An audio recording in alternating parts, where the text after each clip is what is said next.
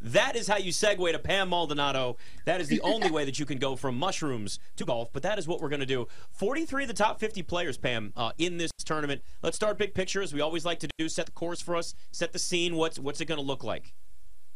Well, there is some expected wind this weekend, and if you have wind at TPC Sawgrass, it does make the course very difficult because there's bunkers, there's mounds, water hazards, trees. It's very narrow fairways, so if you miss it, you're going to be in the rough. Um, I mean, it, there's a reason why the average penalty for missing is half a stroke. That's the fourth biggest differential on tour. And your iron shots is the fourth toughest on tour because these are tiny greens. So it's just a very difficult course. And if you add wind to the factor, so that leaves me looking for players who are good off the tee. I need somebody who has a solid iron play. And more so, it's about, it's about playing positional golf. Like, are you going to hit your mark? Do you know when the how to maneuver the dog legs? Do you know how to handle the wind, the situation? So experience matters not so much of miscut or what, but have you been here is more important to me. And can you hit your targets? So, iron play.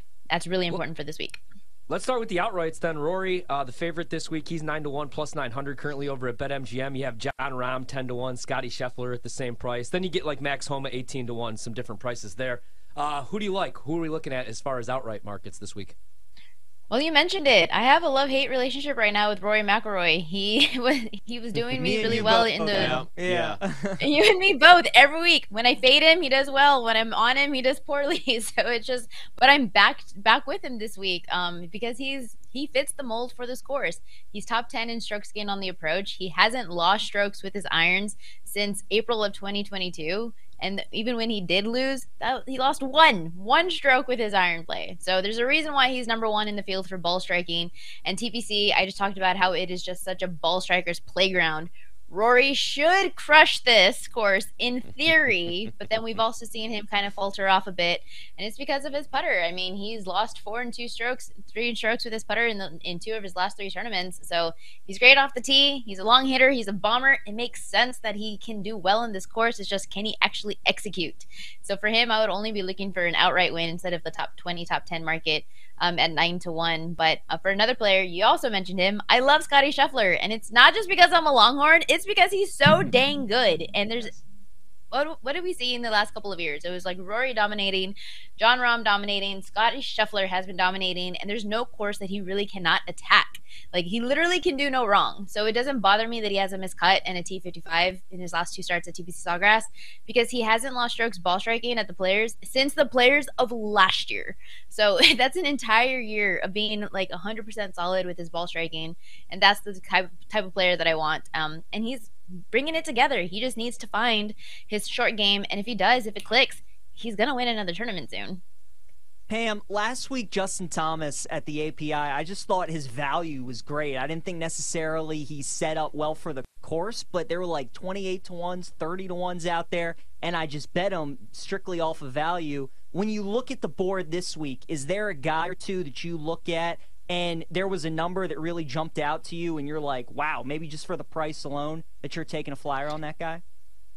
Tyrrell Hatton. I've been a huge fan of his all of 2023. He has been doing really good things for me. Every time I back him, he finishes in the top 10. So you can't really argue against his top 20 value. He's getting plus 150 for top 20 and 33 to 1 for an outright. I feel like a win for Hatton is also on the way. It's been a really long time for him. But I mean, in two of his last three starts, he has gained 10 to 9 strokes ball striking, and that led to a T6 at the Phoenix, a T4 at the Arnold Palmer. But I mean, he has terrible sawgrass history, and I just talked about how I'm weighing that, yes, but not so much because even the best of players can miss a cut, and it's just so. Du- and then they moved the tournament to March, so I mean, that's, we only have two years of data since they moved that. He has three missed cuts and a T41, but last year he did finish T13, losing strokes off the tee and around the green but he hasn't lost off the tee in eight straight tournaments, and he's actually gained around the green in five of his last nine. So there's a huge potential here that Hatton underdog. I uh, I mean, 33 to one compared to these guys. You're talking about Scheffler and Rahm and Rory. They're going to get the attention because this is a strong field. But I think Hatton. I mean, he's coming off a really good, just really good performances here. So he's coming into this with confidence as well, and he does well in these uh, big field tournaments. He took 13th at the PGA Championship and T11 at the Open. So these strong fields, he is capable of still outperforming himself. So I really like him as one of the longer shots. Talking to Pam Maldonado, BetMGM tonight. Uh, what about some names maybe farther down the list a little bit? Top 20, top 10 finishes that you might like? Well, Hatton would actually be the furthest on the board that I looked at, Mm-hmm. um, but I am interested in Viktor Hovland, which is kind of crazy. But this is how golf works. I faded Het Hovland last week, and he ended up doing really well. Um, but I had him in a head-to-head matchup against Jason Day, which ended up in a push. But I like Hovland this week, and it's purely because of his ball striking abilities. He's third off the tee, 16th with his iron shots, top 20 in par five scoring, which really matters because these par fives you have to be able to make birdies. That's where you're going to get like your moneymaker coming into into play. But the problem with Hovland and why I consider him, even though the odds are shorter, he's plus 130 for a top 20, 25 to 1 for a win. I would only consider Hovland for like a top 20 position, even though he proved has proven that he can't finish in the top 10 because his short game is just so bad and it's infuriating to watch him when he's in contention on the fourth day and you just have to go like this when he's chipping because you're like where's it going to go? And this is just not the course that you want to have that type of situation with like the ball is going to roll off the green and then if there's wind as a factor uh it's just top 20 for Hovland is my go-to for this week I don't think I want to handle an outright for him, even though if he can figure out his short game, if it clicks, he's going to win any tournament. Uh, Pam, love following you on social media because I feel like you make me a better person. Because I see, like, even when you're on vacation, you're hitting your workouts. So when I'm being lazy, I'm like, I got to get out of bed and hit my workout. I just saw Pam doing it, even though she's like going to a Jags game later on tonight. What do you? I so I did see on Yahoo Sportsbook a little bit ago uh, a prop that you had actually for the 17th hole, the Island Green, and it's plus money. So I tailed you on that. I jumped on it really quickly. Can you talk about that a little bit because I love the prop markets or head-to-heads. Anything else that maybe you have in like the derivative market this weekend? Yeah, for the prop, there's only one, and it's the 17th hole is the Island Green. It is very intimidating. If you see it, it's the most recognizable on tour. It's just this little tiny thing in this middle of the water, and you're like, what do I do with that? It's only 135 yards roughly, but depending where the wind direction is, how strong the wind is, it can you can end up having to hit like 155 or like 120. It's just so dependent, and it's going to change for every player as the day goes on. So the prop that I like is over 55 and a half balls to go into the water at plus 100. It's even odds and it's very Ooh. difficult. It sounds like it's hard to do, but it has hit over in back-to-back years since they moved the tournament to March.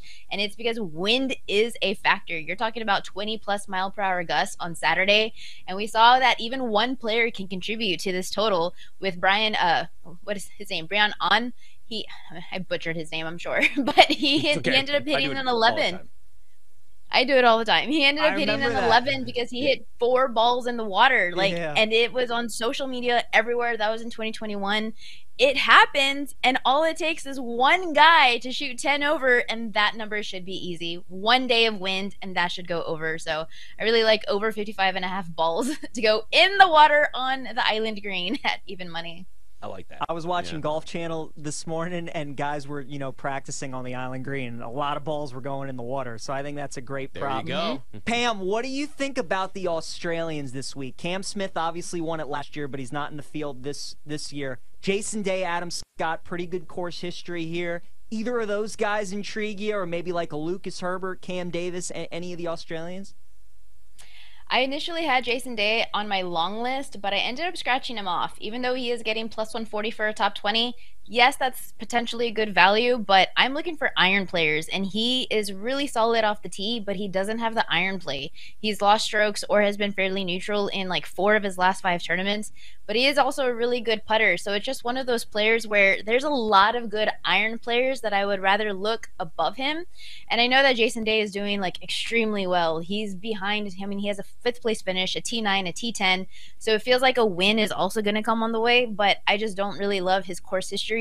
He had a T35 two years ago. He was cut last year, and it's because he just lacks that iron play that I'm really looking for. So I would rather just kind of avoid that situation with him. So other than Jason Day, he's really the only one that I would consider at plus 140, only because he's playing so well recently. Five straight top 10 finishes, uh, six, five, yeah, five straight top 20s, four of which were in the top 10. So he is playing well. It's just I want a better iron player, and that's just not any of the Australians, unfortunately.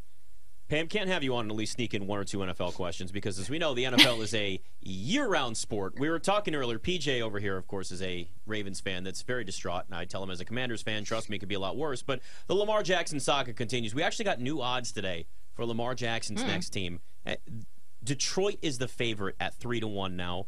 Tampa comes in next at plus four fifty. Then it's Indy at five to one, and the Jets at six to one. How do you think that this whole situation finally goes down, given the fact that it's the non-exclusive franchise tag with the Ravens? Well, we've also seen those Twitter questions being around from other players of like JJ Watt. He even threw one out of like, why is nobody interested in Lamar Jackson? What Yeah. do these coaches and managers, GMs know that we don't? Like, is he like just a huge douchebag or something? Like, what's going on? like, what are we missing about him? Is does he have a bad personality? Is he like does he like steal your food when you're not looking? Like, I want to know these things because nobody is interested. Now, I don't want to see him go to the Lions because I actually really appreciate what Jared Goff did this season. Like, he really you can make fun of him all you want and he does but he's done really well for this team and it seems like they're just gelling together as a unit. And cohesiveness is always more important to me. The locker room behavior is always more important to me um, when it comes to just how well a team can produce. So i don't want to see him go to the lions. I would want to see jared goff be given an actual full another full year get some more weapons and see what happens.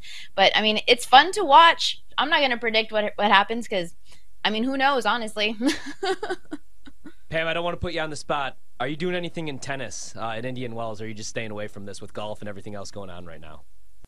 Um, no, so I am actually Indian Wells for futures. I did put a little bit on two players on Jannik Sinner and um, Holger Rune, and they're actually going to face each other in the fourth round of Indian Wells. So that's going to be, and I really feel like the winner of that match really has a solid chance to win this tournament because those are two players, up and coming players that really just have the weapons to contend on this speed on this surface. Um, yes, it is hard court, but it is like medium slower.